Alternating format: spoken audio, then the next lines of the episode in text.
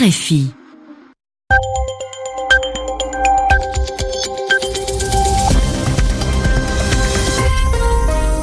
À l'écoute de Radio France Internationale, il est 22h ici à Paris, 20h en temps universel. Nathanaël Vitran. Soyez les bienvenus dans ce journal en français facile. Avec moi pour le présenter, Mehdi Medeb. Bonsoir Mehdi. Bonsoir Nathanaël, bonsoir à tous. À la une de l'actualité, le Conseil européen à Bruxelles, nouvelle réunion des dirigeants de l'UE pour tenter de trouver une solution sur le Brexit alors qu'il reste moins de six mois avant la sortie du Royaume-Uni de l'Union européenne. La, la, Turquie dévoile les noms de 15 responsables saoudiens qui pourraient être impliqués dans le meurtre du journaliste Jamal euh, Khashoggi. D'après le New York Times, ces hommes seraient des proches du prince héritier saoudien.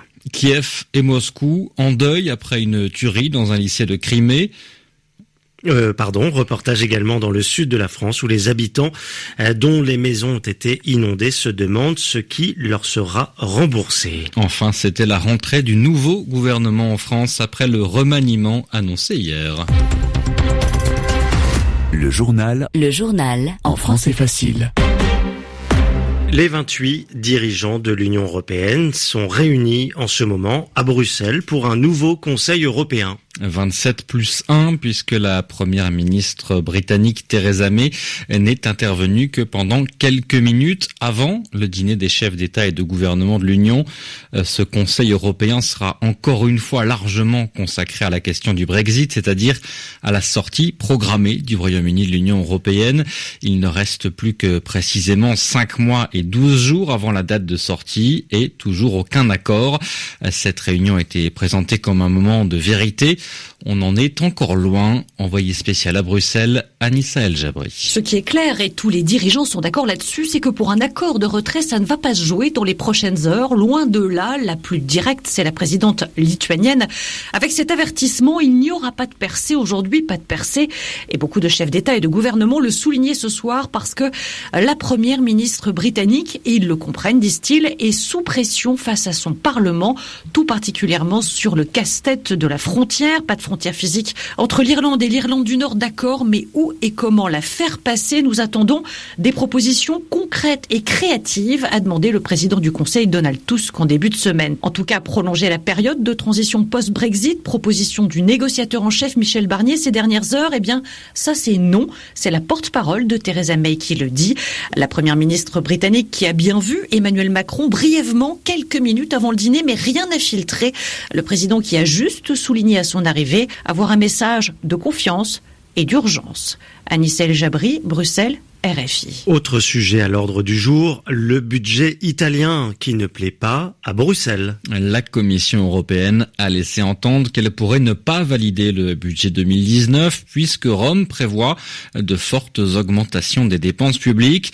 Ce budget ne répond donc pas aux exigences de Bruxelles.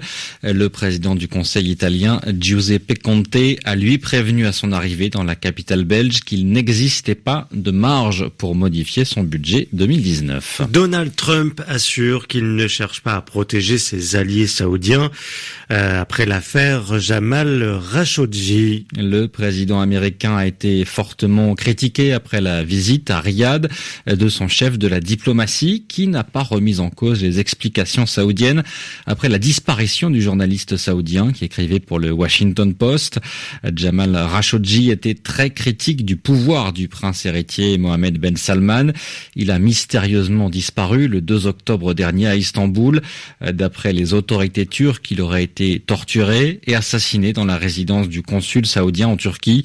Ankara affirme avoir identifié un groupe de 15 saoudiens qui pourraient être impliqués. D'après le New York Times, ces hommes seraient des proches de Mohamed Ben Salman. Nicolas Falaise. Le New York Times publie plusieurs photos d'un homme présenté comme Maher Abdulaziz Moutreb. On le voit à chaque fois debout à quelques mètres seulement du prince héritier d'Arabie Saoudite saoudite Mohamed Ben Salman lors de ses voyages aux États-Unis, en France et en Espagne au printemps dernier. Maher Abdulaziz Moutreb est l'un des 15 ressortissants saoudiens que les autorités turques affirment avoir identifiés alors qu'ils effectuaient un séjour de quelques heures seulement à Istanbul le jour de la disparition de Jamal Khashoggi. Selon le New York Times, quatre de ces individus, dont Maher Abdulaziz Moutreb, sont liés à la sécurité du prince héritier saoudien. D'autres ont travaillé pour l'armée ou d'autres institutions du royaume. Si les différentes enquêtes confirment ces informations, elles contrediraient alors le scénario d'une disparition causée par des éléments incontrôlés du pouvoir saoudien. De même, le journal américain confirme qu'un médecin légiste, Salah Al-Toubaiji, fait partie du groupe de 15 saoudiens. Si sa présence était avérée, elle affaiblirait la thèse de la mort accidentelle de Jamal Khashoggi au cours d'un interrogatoire ayant mal tourné. Dans l'actualité également, une tuerie dans un lycée à l'est de la Crimée. C'est un scénario qui rappelle les massacres commis régulièrement dans les écoles américaines. Un élève armé a ouvert le feu sur ses camarades, tuant 19 personnes et faisant une cinquantaine de blessés. Le drame est aussi politique puisque la Crimée, territoire ukrainien, a été annexée par Moscou, c'est-à-dire intégrée de force au territoire russe. C'était en 2014. Les autorités ukrainiennes parlent de drame national, tout comme les autorités russes. Écoutez, Dimitri Peskov, il est porte-parole de Vladimir Poutine. Le président a reçu des informations de différents services. Le nombre de personnes tuées et blessées est vérifié régulièrement.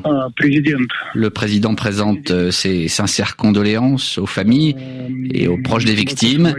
Il a chargé le ministère de la Santé et celui des urgences de prendre toutes les mesures nécessaires pour apporter une aide médicale aux personnes blessées dans l'attaque et si besoin permettre le rapatriement de ces blessés dans les centres médicaux de Moscou ou ailleurs en Russie. Le président a aussi demandé aux services fédéraux de sécurité et aux services d'enquête de prendre toutes les mesures nécessaires afin d'établir les causes de l'incident. Nous attendons à présent des informations des services compétents. En France. Des propos recueillis par Daniel Vallot. Pardon. En France, le dernier bilan des inondations dans le sud de la France, donc, est d'au moins 14 morts. Bilan communiqué par la préfecture du département de l'Aude après les pluies, les pluies très importantes du début de semaine. D'après Météo France, le risque de nouvelles inondations est levé, mais il faudra du temps pour que les habitants puissent reprendre une vie normale. Plusieurs centaines de maisons ont été complètement ravagées par les eaux, encore sous le choc beaucoup attendent de savoir ce que les assurances accepteront de rembourser. Reportage d'Oriane Verdier avec Bertrand Eclair. Dans le salon d'une maison de Trèbes, deux experts dressent un premier bilan des dégâts pour la société d'assurance. Ils ont les pieds dans l'eau, entre une table couchée et une photo de famille couverte de boue. Canapé, guéridon, cendrier et au sol boue. Face à ces experts, Viviane, la fille de la propriétaire, peut enfin confier sa frustration quant à la gestion de la situation par son assurance. Expert de compagnie, est-ce que vous savez qui GMF. Alors, GMF, elle m'a dit, oh non, non, c'est pas pris ça. Non, non, elle me dit, c'est la maison et le contenu. Puisque le mur, euh, c'est ma mère qui a dû pousser un coup de pied sûrement. Pour le coucher. Ah, à quoi ça sert la catastrophe naturelle? Pour les assurances, est-ce que ça va plus vite? Je sais pas, je crois pas. Puisqu'on me parle de 3 ou 4 mois de dossier avant de pouvoir commencer les travaux. Ça va dire au moins 7 mois sans pouvoir revenir dans la maison, quoi. Si Viviane est énervée, c'est qu'elle est le premier témoin de la détresse de sa mère de 82 ans. C'est difficile. Hein. Je veux pas qu'elle revienne de toute façon, hein, vu que hier, euh, elle a vu en plus qu'elle a été cambriolée. Puis bon, elle connaît des personnes qui sont décédées. Donc, euh, ça l'a encore plus euh, abattue. La mère de Viviane ira donc habiter à Béziers chez sa fille, mais certaines personnes, seules, refusent de quitter leur maison et leurs souvenirs. Bertrand Éclair, Oriane Verdier, RFI. L'actualité politique cette fois avec le premier conseil des ministres du gouvernement remanié. Et en ouverture, Emmanuel Macron a donné le ton en rappelant à ceux qui restent et à ceux qui arrivent quatre ministres, ce n'est pas un privilège mais un honneur. L'occasion aussi de rappeler les principaux chantiers ouverts et à venir. Ce sujet-là ne faisait pas partie des priorités du gouvernement, mais il a tout de même été adopté à l'Assemblée. Oui, les députés ont voté contre l'avis de l'exécutif pour accorder un crédit d'impôt aux personnes hébergeant gratuitement des réfugiés résidant en France depuis au moins un an. Une incitation financière limitée toutefois à 1500 euros par an. C'est la fin de ce journal en français facile. Merci de l'avoir écouté. N'oubliez pas que vous pouvez retrouver le texte complet de ce journal sur notre site internet savoir avec un s.rfi.fr.